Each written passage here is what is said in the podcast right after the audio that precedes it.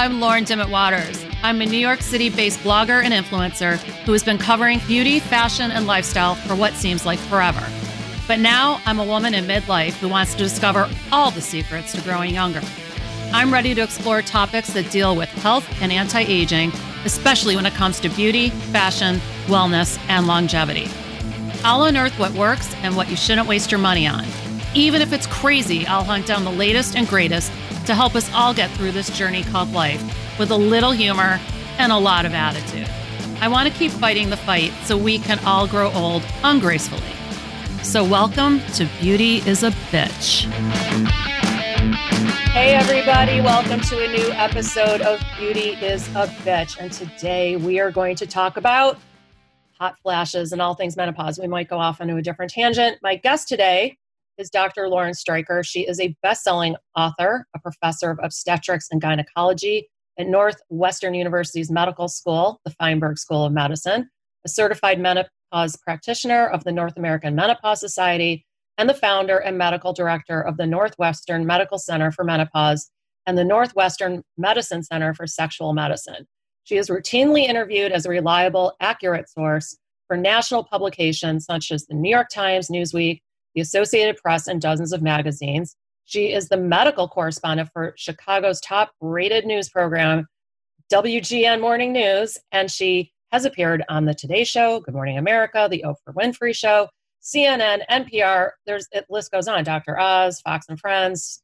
It, I could go on for days. For the, how you doing, Dr. Streicher? I am terrific, and thank you for having me. No, well, welcome. And we were just discussing that you and I had met a few years ago in New York at a at a conference about menopause, and at the time, uh, I think I was just starting perimenopause, and I was sort of like, "Nice to be here, but I don't really understand what everybody's talking about." But that was a few years ago, and now things have totally changed. And now you know why it's such a big deal and why we have to talk about it. All. Exactly. Now I'm like, uh, you know what? We do because women just aren't. Well, I think the conversation's starting to happen now but I'm telling you, a couple years ago, it sure wasn't. And I had never even heard of the term perimenopause actually until my uh, OBGYN mentioned it to me. He's like, you're in perimenopause. I'm like, what? I mean, you, you know from the work that you do that that's pretty rare that your OBGYN actually mentioned it to you. Because while you say that this conversation is happening, the truth of the matter is it's not happening everywhere. Okay. You know, when you look at big cities, if you look at New York, LA, Chicago, people that are going to OBGYNs that actually talk about this, there is some discussion, but the majority of the world, they are blindsided. Completely. Yeah, well, I was I was blindsided, so I'm hoping that through this podcast, and I mean, I, and I know many of my peers, we're starting to talk about this now. Like we are having the conversation, which at least is good because I know um, my mom, you know, went through menopause. You didn't talk about it. You didn't talk about it. We talk yeah. about the, the, the talk when you go through puberty and they forget the second talk. exactly, exactly. And you just don't talk about it. So, you know, I, I I'm hoping that we we the collective women that are starting to talk about this are creating an atmosphere where this is a more acceptable conversation. In fact, we should be having it. I know I talk with my girlfriends about it, and um, I'm very open about it, and I hope more women are because why suffer in silence if there is something you can do about it, or at least get going, learning about what you can be doing. So, uh, my first question for you is um, why do we get hot flashes and, and what do they mean? Well, you know, it's interesting because if you look at the reason why we get hot flashes, it's actually not entirely understood, which is why it's so difficult to come up with medications and pharmaceutical options to alleviate hot flashes. To just simplify it, basically, we all have a thermostat in our brain. And what happens during menopause as a result of lack of estrogen is our thermostat isn't working anymore. And so our body responds inappropriately so that when you should be not getting hot, you're suddenly getting hot. Your body actually changes temperature. I think a lot of women think that they're imagining this stuff, and we know that's not the case. So we do know that hot flashes are a direct result of either lack of estrogen or fluctuating estrogen levels. But as far as from a biological point of view, the exact mechanism that that happens, it's not really understood, which is why we also don't understand why some women get horrible all day, all night, sweat rolling down their back, hot flashes, and other women, it's like, oh, you know, I think I'll take off my sweater. You know, there's such right. a, variation. There's, we're learning more. There's a lot of research going on about really the mystery of hot flashes. So, but what what does it mean when you're getting a hot flash?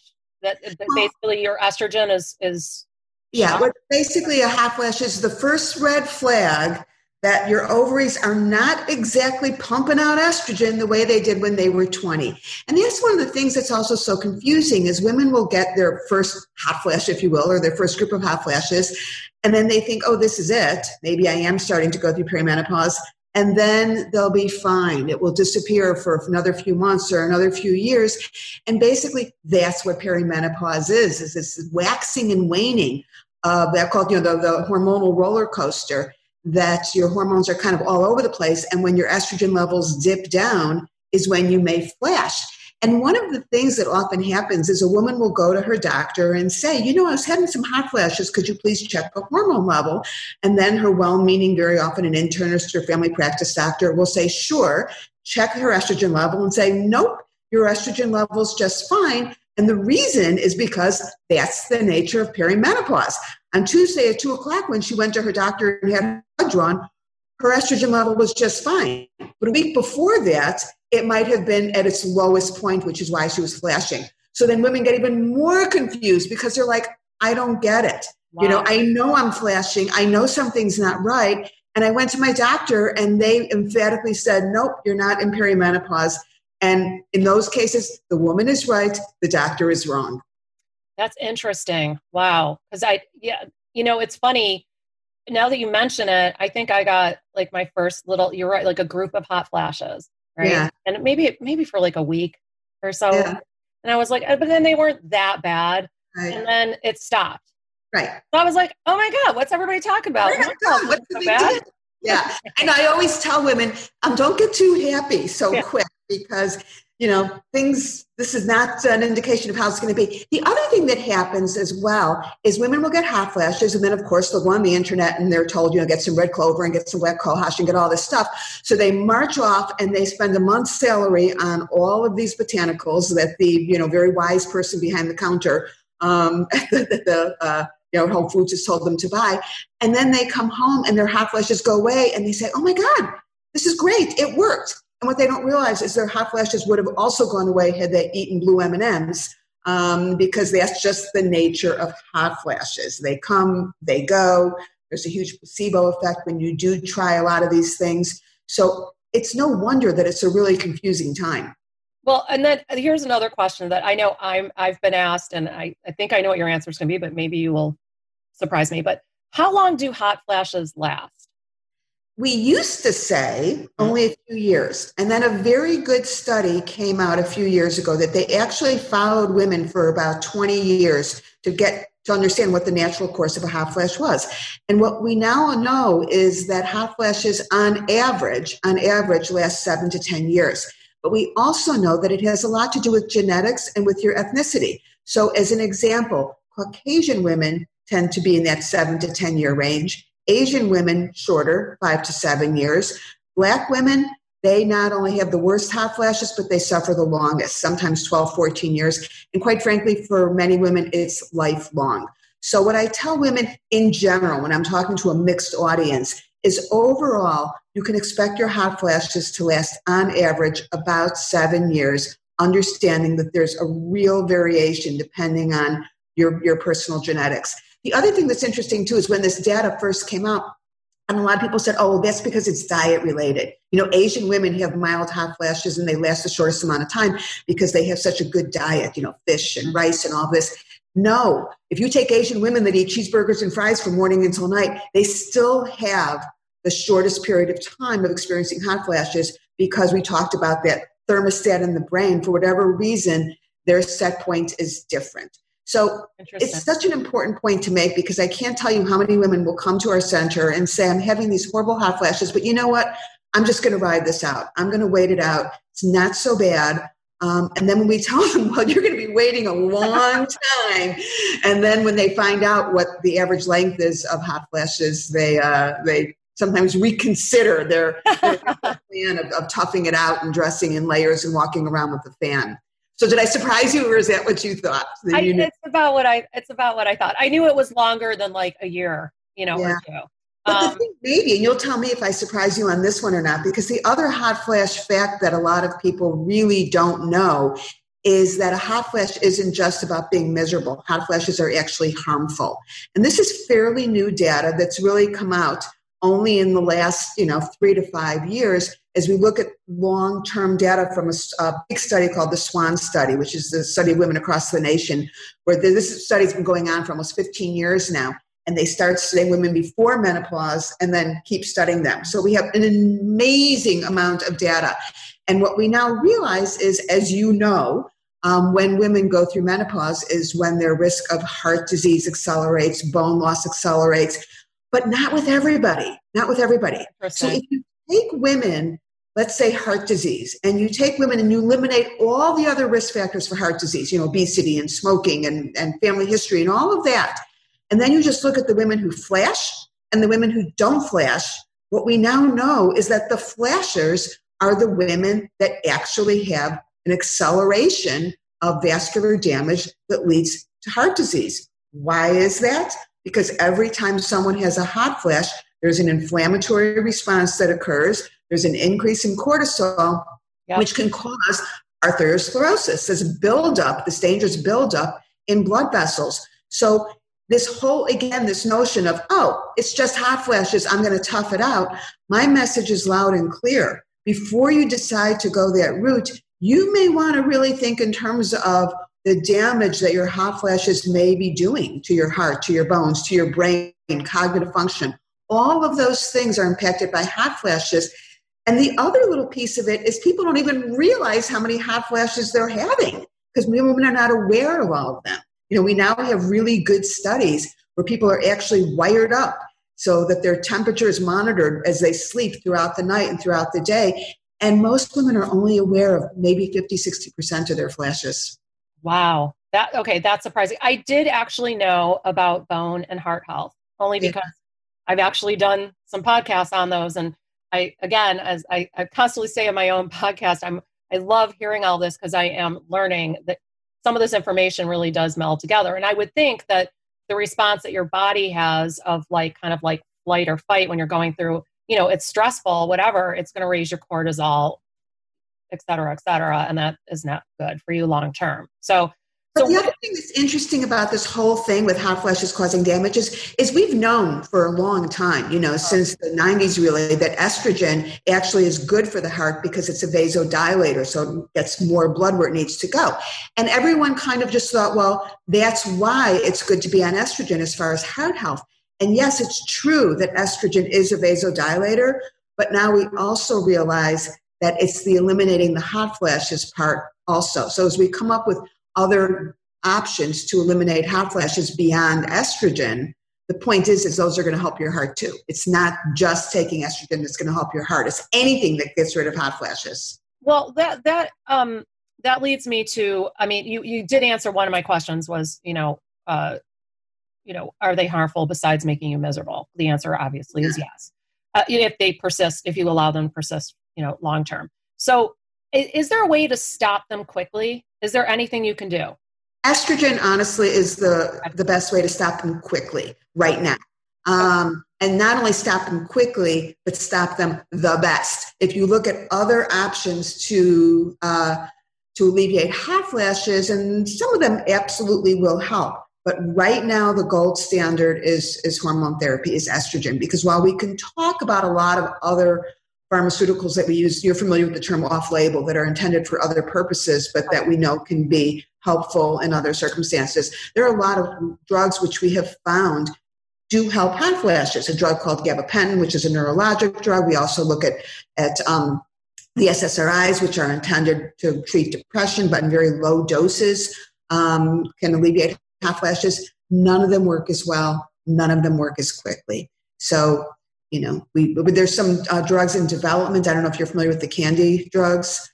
Yeah. Um, this is we won't get into too much in the weeds about this because they're not available yet but this is a non-hormonal drug this will be a prescription drug which is now in phase three clinical trials and very close to getting released um, which will be a, a daily pill that basically resets the thermostat in the brain and oh. it's completely non-hormonal and um, this is going to for a lot of women who either choose not to take estrogen or have been told not to take estrogen, this will probably be a really good option. So for women that maybe, about a year away, I'm thinking that have that have had cancer or whatever and can't. Exactly. That's okay. So that leads me to my to the question, and I've, I've had this conversation before, but it's still there's so much misinformation. Um, as soon as I I mention you know that I'm taking hormones, you know, or maybe someone sh- might want to consider that. Mm-hmm. Um, I immediately hear, well, I don't want to get cancer. I don't want right. to get breast cancer. And, and this is right. sad. I mean, quite I frankly, it's really sad because it's not just women that have this um, misinformation. It's, it's physicians that really don't understand the data. And this is not controversial. A lot of people think that when I talk about this, that this is my opinion. This is not my opinion. I'm evidence based. I rely on the science. I rely on the studies. And it is very, very clear that estrogen does not increase the risk of any cancer, including breast cancer. Um, if you look at that WHI study, which is now 20 years old and we're still relying on it, um, that study was very problematic. There were older women in the study. There's different estrogen, different progestins than we use now. And quite frankly, um, even in that study, the estrogen only group had a 30% decrease in cancer and in all cause mortality from from other uh, you know heart disease et cetera. Um, so this idea that if you take hormone therapy it's going to increase your risk of cancer is just simply not true. And women are not getting the message. And that's one of the reasons i'm out there so much talking about it because so many women are suffering and their life is being cut short because of it. No i i i, I uh, thank you for that because i too when i was when it was suggested to me um, you know to to start doing that to start taking estrogen um i you know i was like you know no i don't I, I no i don't want breast cancer you know and i i had to learn and you know that's is that the same study that you're talking about? That's the one that the press ran with and everything. So it's the like WHI, yeah, the Women's Health Initiative. That was the one that everyone came out and said, "Oh my God!" And you know, and I actually, um, in, in my books, I talk about it a lot because people really need to understand the data, and women are capable of understanding the data. Yes, it just needs presented properly. Um, just, I mean, even the fact it's interesting because more than 70% of women in that study were over the age of 60. And the reason for that is they only put women in the study who didn't have hot flashes because they didn't want them to know if they were getting the real stuff or the placebo. So we have a completely wrong population to be studying for multiple reasons. These are the non flashers, and these are older women who already have heart disease, who already have perhaps the beginning of a, of a cancer. So you can't look at that study and extrapolate it to 45, 50 year old women who are newly menopausal. That's one of the things that we did learn from that study is that if you look at the women in the 50 to 60 year old group, which there were some as opposed to the older group, the data was completely different.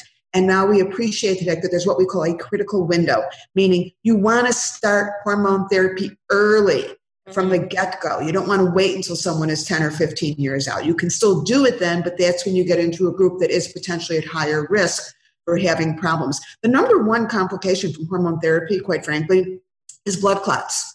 Absolutely, it's blood clots, but only with oral, the ones that you take in a pill in the mouth form.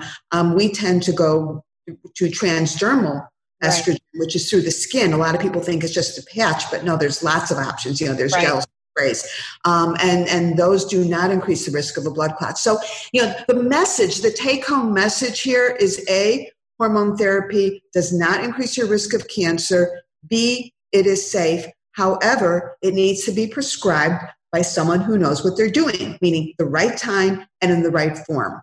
And so often when I do discussions like this and someone says, Oh, and you know better, I know you wouldn't say this, but so many people say, Oh, so women should go talk to their doctor. And I'm like, No, no, no, absolutely go not. Talk to a menopause expert because if you talk to your doctor, sadly, they probably won't. You can start with your own doctor because some people, you know, but there are so many doctors who really don't understand this stuff and don't even, know the data. Even OBGYN. I mean, especially OBGYN. Yeah. And and it, it's really a problem because it would be one thing if they were to say, you know, this really isn't my area of expertise, let me refer, but they don't. Which interestingly, you know, if someone has fertility problems or someone has a gynecologic cancer, the OBGYN doesn't hesitate to say, you know, you might need in vitro fertilization. I'm going to refer you to the yep. specialist. Yep. I've been there too. it's not like they say they don't want to admit that they don't know because they're supposed to know. It's it's actually infuriating and maddening. Mm-hmm. It is because they basically you listen to your doctor and your doctor's saying, "Too bad, you're just going to suffer." Or? Yeah, well, in my in my book, in all my books, but particularly in, in, in, my new release that just came out, "Slip Sliding Away: Turning Back the Clock on Your Vagina," um, I have an entire chapter which I call "Finding Your Vagina Team," um, which is essentially saying just what we've been talking about that not only your own doctor probably won't be able to help you, but how do you find someone who does? Because there are people out there who know this stuff. You just need to figure out how to get to them. So let me ask you. That leads to my next question, and we will talk about your books. But what? Um, why are so many doctors clueless when it comes to menopause? Like, why? Why? It really it starts during residency. You know, a lot of people talk about how you don't get this in medical school. We don't expect anyone to get it in medical school. That's not the place for it. You know, medical school, you know, you get one hour on thyroid if you're lucky. You get one hour on diabetes. And everyone was always appalled when when they hear they only give one lecture to the medical students over four years. That's that's just the nature of medical school. However, by the time you get to your residency, that's supposed to be specialty training. And these are the OBGYNs that are supposed to learn all this stuff. And they spend time in the fertility clinic and they spend time doing high risk OB. And so I, as, you mentioned, I'm the medical director of the Center for Menopause at Northwestern, which is one of the finest medical schools, one of the finest residencies in the country. And it's really easy for me to keep track of how much time the residents spend in our clinic because the answer is zero. Um, they don't come to our clinic, they don't spend time in our clinic. And in fairness to them, they do have an interest. Residents will say to me all the time, Boy, I hear so many amazing things about your clinic. I would love to spend time and learn about this. They don't have time because when you look they have requirements that they must complete during residency. And they have so many weeks of high risk OB and so many hysterectomies they need to do and so many this and so many that.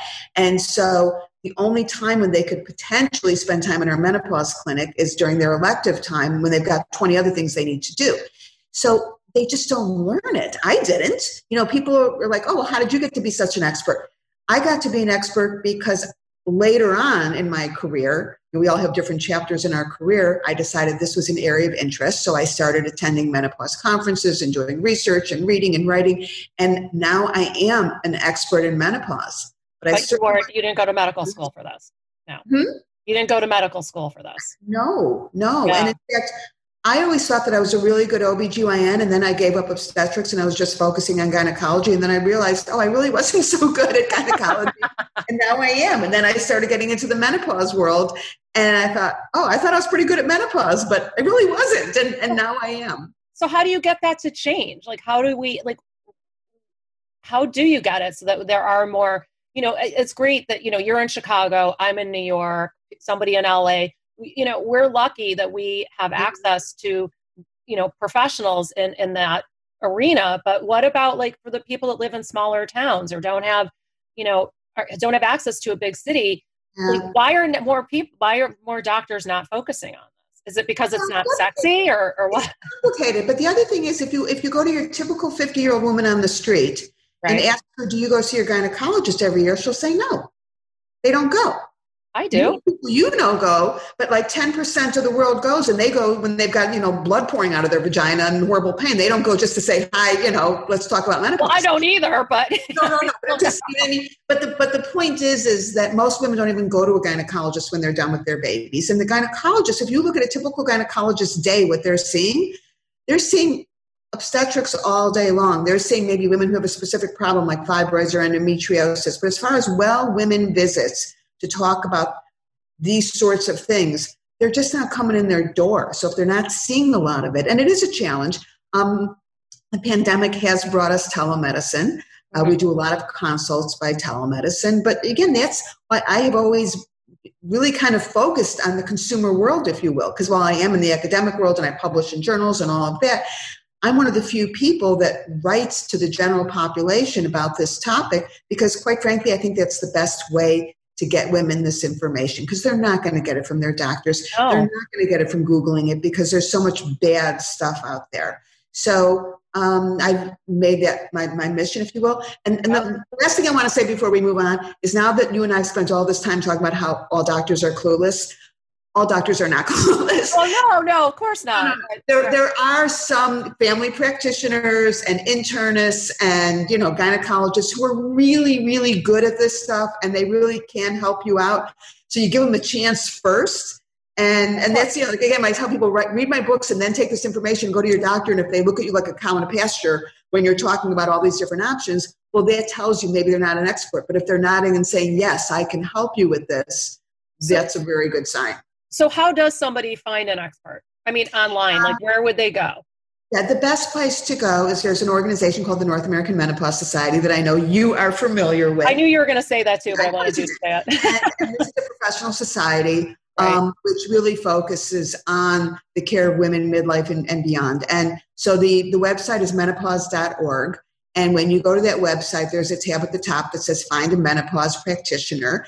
And then you put in your zip code and you will get a list of people um, who are a certified menopause practitioner. Now, in order to be a certified menopause practitioner, you have to not only attend conferences and put the time in, but you also have to pass a very hard test that basically um, is, is a half day test that tests your knowledge and all of these things, you know, hormone therapy, vaginal dryness, um, hot flashes, all of this. And while it's not a guarantee that you're mm-hmm. going to get someone who's an expert, it's your best bet. Now, the other thing people need to know is that you can be listed on that site without being a certified menopause practitioner. There's two categories. There's uh, doctors who just joined NAMS, and their name is on the site. And then there's the certified people. So always start with the certified ones.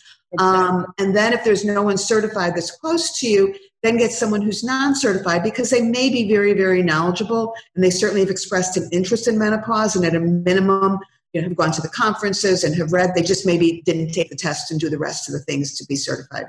But at least they'll get you in the right direction. And also, I mean, I it goes without saying that if you're OBGYN or your doctor, GP, or whatever, like mine did, said that they don't believe in hormone therapy. You, right. you, you, go find someone that does. Yeah. Or, you know, or someone that can help you. To um, you know, nurse practitioners, advanced practice clinicians, and and physician assistants. It doesn't always have to be someone with an MD after their name. Uh, sometimes there will be someone who has a real interest and an expertise in this who is not a, an MD. So, you know, be open minded about that. And again, you know, I really go through the details of how to find out what, what someone's expertise is. So you so you do have a new book coming out. Did it come out already or it's about to come out? It came out last week. Oh, last week. I oh wow, okay, great. Congratulations. Can you tell us a bit about it?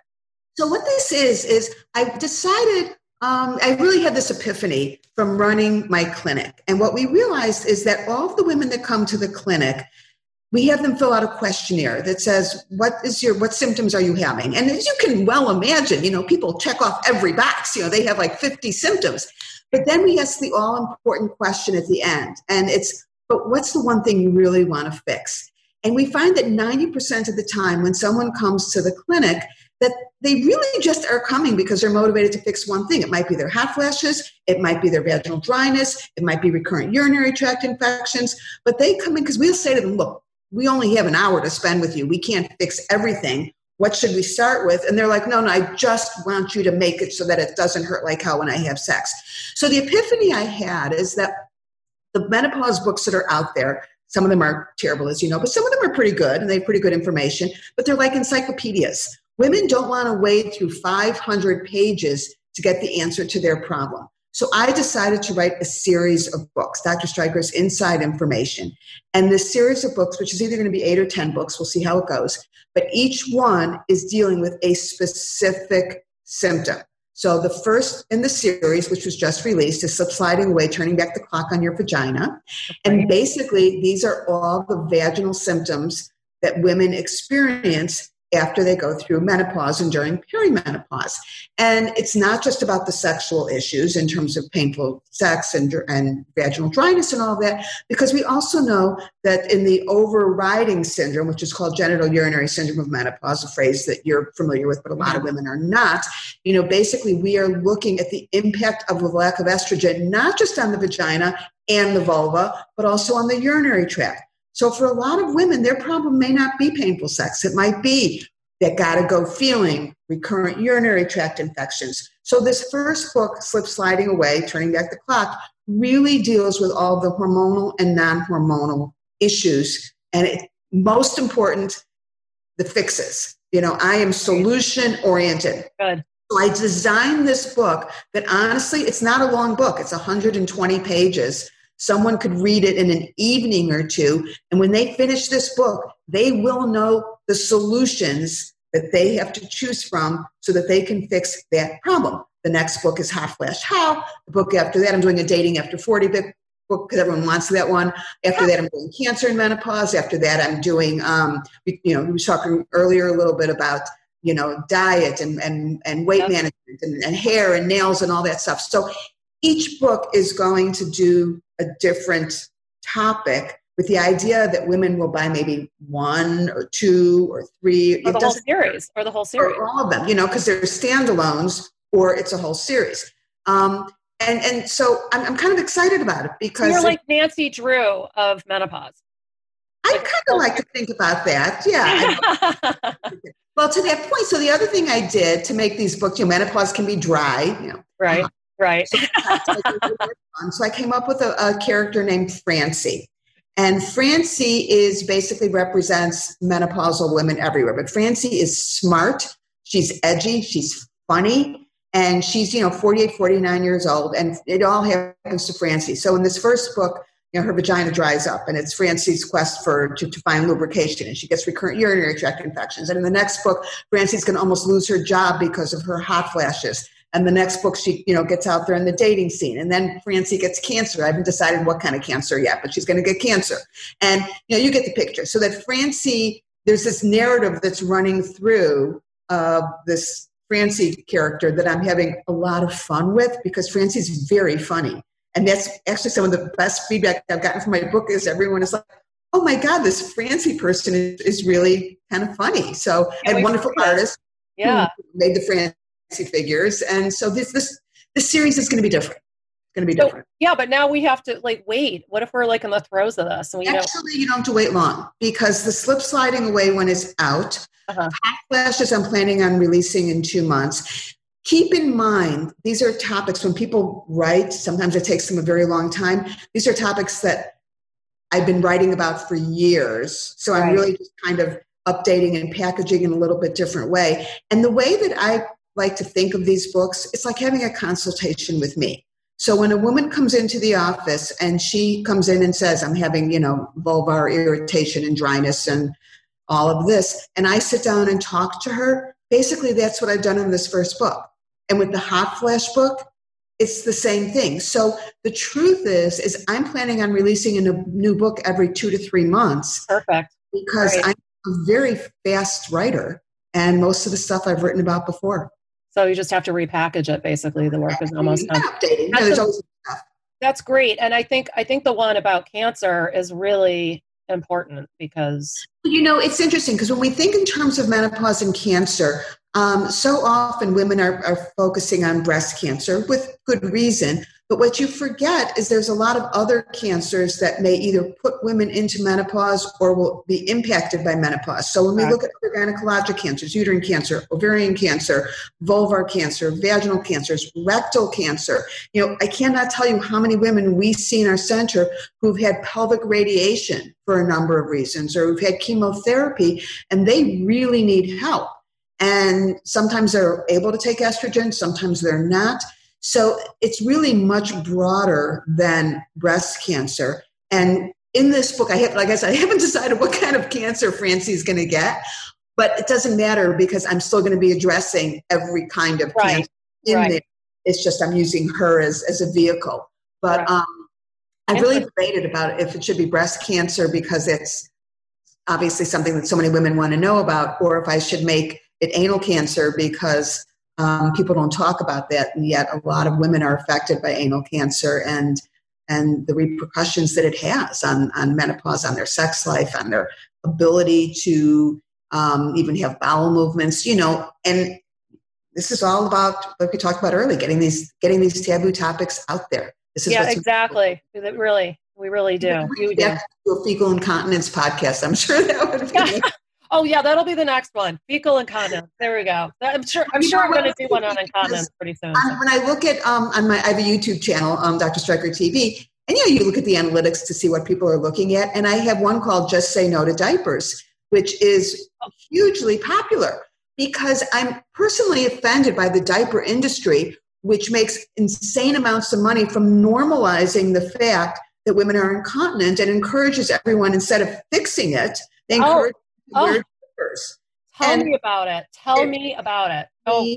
Nuts. I mean, of course, women should you know, use protection if they need to to manage it, but yeah, but now there's whole aisles. There's more. There's more adult diapers than there are baby diapers when you go to the. Um, actually, that's correct, and um, and that's part of the talk that I give on it is looking at the amount of money that is spent every year on diapers, and adult diapers have surpassed um, baby diapers. And one of the reasons that that has happened, of course, is obesity in this country because we know that one of the, you know, we know that when women lose urine, it's because of some of these hormonal reasons about pelvic floor, those muscles that hold up. And it's up. not just women wearing them either; it's also no, men. It's men. I mean, for men too.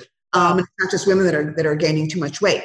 But what we do know is that one of the primary risk factors is obesity, and very often, and I'm not trying to oversimplify incontinence because that's a whole other discussion. Right. We'll, we'll, do that one next. We'll do we'll that, do that one later. Next but a lot of people honestly if they just even take off weight sometimes that will dramatically dramatically help in terms of this involuntary loss of not just urine but stool as well so wow. all there's, important stuff there's a lot to cover boy we really deviated from hot flashes didn't we yeah who wants to wear a diaper when you're having hot flashes i honest to god i i i shut i used I'm like, am I the only person that's noticing this? And I'm terrified. Like, I don't want to be wearing this. Like, what you know you don't need to be you know i know i'm like whatever i got to do i'm going to do it like if i need to be taking pilates and the pelvic floor and doing you know the, I, am there i'm down I'm. Now, there's so much to be done to alleviate that and people just they're not told that they're told okay well you know people wear diapers go buy diapers there's a whole industry. I mean, all this stuff. We can, we can go on and on about profit motivated entrepreneurs who normalize things um, that shouldn't be. I always say there's a difference between normal and common. Right. Let's be clear about that. Incontinence is common. It is not normal. And, and, but I do want to normalize the conversation on menopause. That's for sure because because that is normal. It is normal. Correct. Every woman goes through menopause. Not, everyone, not every woman needs to wear diapers. But see, that's the other thing too. When we talk about, um, I don't use actually the word "go through menopause" anymore. I'm trying to use the phrase "enter menopause" okay. because because people have this idea that it's something that you just have for a couple of years, and, right? Over. And people say, when am I going to be done with menopause? And I'm like, when you die. When you because die. It's the phase of life. And the reason why that's so important is that if you have hot flashes and then your hot flashes go away, it doesn't mean that you're no longer in menopause. It just means you're no longer having hot flashes. And if you look at the other issues, you know, bone health and brain health and vaginal health, those things continue to be an issue. Vaginal dryness, unlike hot flashes, doesn't go away in a few years. It gets progressively worse if you don't treat it. So I think we also have to just change the language because language is important. You're right. You're right. Like not saying diet and saying weight management. You're right. Mm-hmm. There's like, but I think this will all come in, also come in time. And when people like you and me, and yeah. maybe the women listening to this, we all just start to feel, uh, you know, more, more, not just normal, but like empowered by talking about you know, but part of the other thing, and one of the other things that I'm being very involved in is, is the impact on menopause in the workplace. Because um, we have, and I just actually wrote a letter to the New York Times, which they did not take, but I try, um, about the, the fact that we have a lot of good data which shows that women, um, as they go through perimenopause and menopause, that they drop out of the workforce, that they make mistakes, that they don't get promotions, uh, the costs to the companies, and nobody wants to talk about it because HR is worried that they'll be targeted yep. And, yep. and, be accused of ageism. Um, yep. And brain and brain fog is is definitely brain fog is real. And right. Another study just came out looking at it, and and these are all things. Again, you know, we talk about fear of hormones. We know that women that take hormone therapy early on have much less cognitive difficulty and but but we're in a situation then women don't want to talk about it when they're having trouble at work because first of all their supervisor might be like 25 years old and you know that they're already worried about ageism and being embarrassed. So women just tough it out or not or actually drop out of the workforce. So that's yet another reason why we need to get this conversation is going. Francie going to have hot uh, brain fog? Yeah well that's actually you know it's funny because um in book one, we're so focused on Francie's vagina. Um, and in book two, it's going to be all about hot flashes, brain fog, and the fact that she really almost loses her job. I'm, I'm actually okay. writing. Okay, so it is. It's in the second and book. It's Okay. really focusing on here. She is. Francie is whip smart, and she's a doer, and she's an achiever, and she's high functioning, and she's at the prime of her professional career. And suddenly, not only is she sweating through her pits at board meetings, but she can't remember why she's there, and you know that she truly almost loses her job.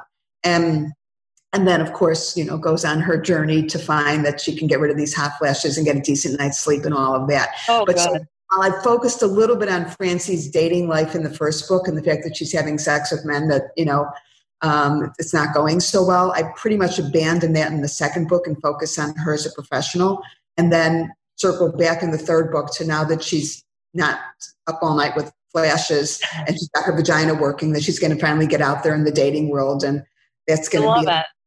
But I'm glad you're going to talk about brain fog because that's another. That's a whole other topic. But Totally, totally, yeah. which I'm going to definitely get into because I, myself and a bunch of my friends, and we're all like, "Oh my god, I might be losing my mind," you know. And it's like, People feel like they're losing their mind. And then what happens is they get anxious, of course, and then they go and they're given antidepressants, and the Yep. Then they you know lose their ability to have an orgasm in their sex life. And you know it goes and they gain weight. It goes on and on. You know they go down the slippery slope of getting treated for one problem when that's really not the best approach. Oh my gosh, there, you, there's a lot here. Thank you so much. This has been amazing. but now Um, you know why i'm writing a whole series of books. I do, I do, and I'm um, yeah. not everybody has every issue, but there's a lot. The other reason I'm also doing a series like this is so I can update them easily. Because one of the problems with my last book, which came out five years ago, Sex RX Hormones already Health, dated. It's dated. Yep. you know, it's already outdated. And yep. you know, I would say 90% of it's still good, but there's enough there that's outdated that I'm not comfortable with it.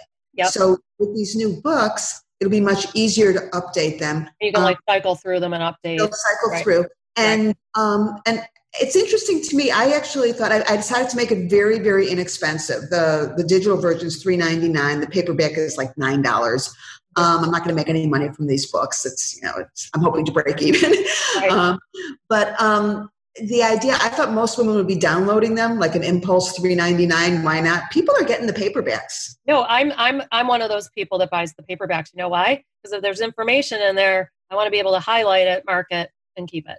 now you can do that on your kindle but that's just yet another It's not the same. It's just not Yeah. the same. You Well, know, I I'm, that person with the Yeah. stickies and the you know the highlighter and the and I like turning a page. I do. I do. You know what? I like a book. I like the New York Times. You know, and I sit there with my New York Times and I read it online. It is not the same. It's not the same. I found also, and you're a writer. I wonder if you have this experience. But when I write, and I write at my computer, before I am done, before I press send, I print it out, and I sit down and I read the whole thing on paper, and it is amazing what I Yeah. find. Not only in errors, but just saying, no, this has to be reorganized. This is not reading how I want it to. It's Yeah. always the final step. I don't do that as much anymore. I, I used to, but uh, now I am much better editing, obviously online. But it is true, if I print something out, I always catch something Yeah. that I didn't notice. But I've gotten better at it, and you will, you will too. I promise. I've been at this a long time, and I, Yeah. I just and I have to I have to admit that I get lazy. Like if I'm just writing it for my website and this and that, I don't. But when it comes to publishing a book, Oh, for sure, for Yes. sure. I'm printing that out. And Because I have a website, if something is wrong, I can go in and change it. You know, at any time. If once once it's printed in a book, it's. But I, you know, it's funny. I know a lot of women that it's it's interesting. Like I don't mind reading a novel, you know, uh, digitally. Yeah, Uh, if it's something like a, you know, with information that I want to be able to refer to, I like it on a book. so- absolutely. No, I'm I'm gonna I'm gonna get it right after um, we're finished with this. Thank you so much. This has been amazing. Of course, I want to like have you back and do other things like brain fog and everything else. Um, so anyway, everybody, we're gonna say goodbye to Dr. Streicher. Thank you so much for your time. Um, if you've enjoyed this episode, please be sure to leave us a, a rating and review on Apple Podcasts. It really helps me out a lot. And I have a new Pro Aging Podcast Weekly, so please contact Lauren at fountainof30.com for sponsorship opportunities. Thanks so much for listening, everyone. Until next time, take care.